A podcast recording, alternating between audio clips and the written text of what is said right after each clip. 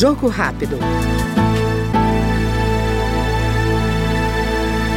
Entusiasta de mudanças no sistema de impostos do país, o deputado Luiz Carlos Rauli, do Podemos Paranaense, que foi relator de uma proposta mais antiga sobre o tema, comemorou a reforma tributária.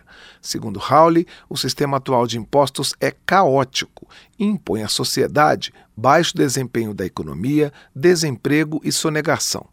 Na avaliação do parlamentar, a reforma aprovada acaba com a inadimplência e elimina a chamada guerra fiscal entre os estados. O Brasil tem o mais anacrônico e caótico sistema tributário do mundo. Ele é considerado pelo Banco Mundial e outras instituições é, o 184 pior sistema do mundo, em 193 países que tem a ONU. Então, o sistema nosso é tão complexo que ele acumulou tantos problemas para as empresas, né?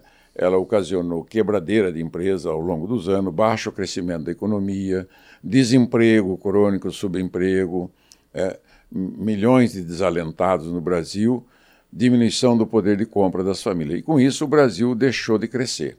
Aumentou a sonegação assustadoramente nesses últimos 40 anos. Então, a necessidade de reforma é imperiosa para que a economia brasileira volte a crescer. Você sabia que o Brasil de 1931 a 1980, foi o país que mais cresceu no mundo, a 6,3% ao ano, ao ano, cada 15 anos, 16 anos, dobrava o PIB, o dobro do crescimento americano. Bom, de 81 para cá, o Brasil entrou em declínio, caiu para 2% o crescimento. E nós detectamos que o coração do problema são as inadequações, impropriedade e inconsistência do sistema tributário. Quais são essas inadequações que tornou o manicômio tributário. Milhões de normas tributárias, excesso de tributos na base do consumo, né? baixa arrecadação na renda e no patrimônio e elevadíssima arrecadação no consumo.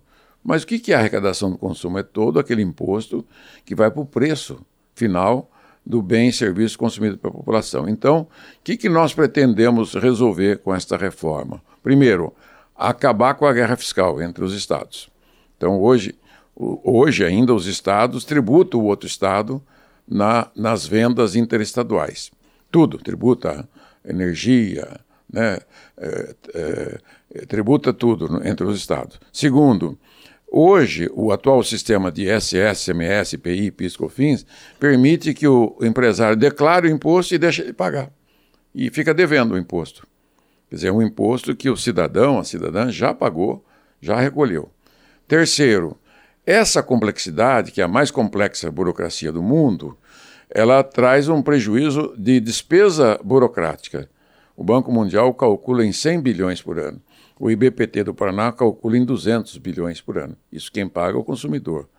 Quarto, né, o, o contencioso tributário brasileiro, que é a a empresa não se conforma com o imposto, vai a recurso administrativo no fisco estadual, federal, municipal, no CARF e na Justiça, de 7 trilhões e meio, 75% do PIB. As empresas no Brasil devem para o governo federal, estado e município 5 trilhões de reais. E anualmente a sonegação chega a 800 bilhões por ano. Para ter uma ideia de grandeza, o déficit do governo federal fala em 150 bilhões.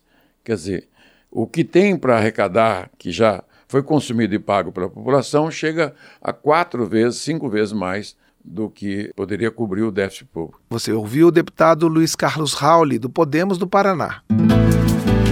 Jogo rápido.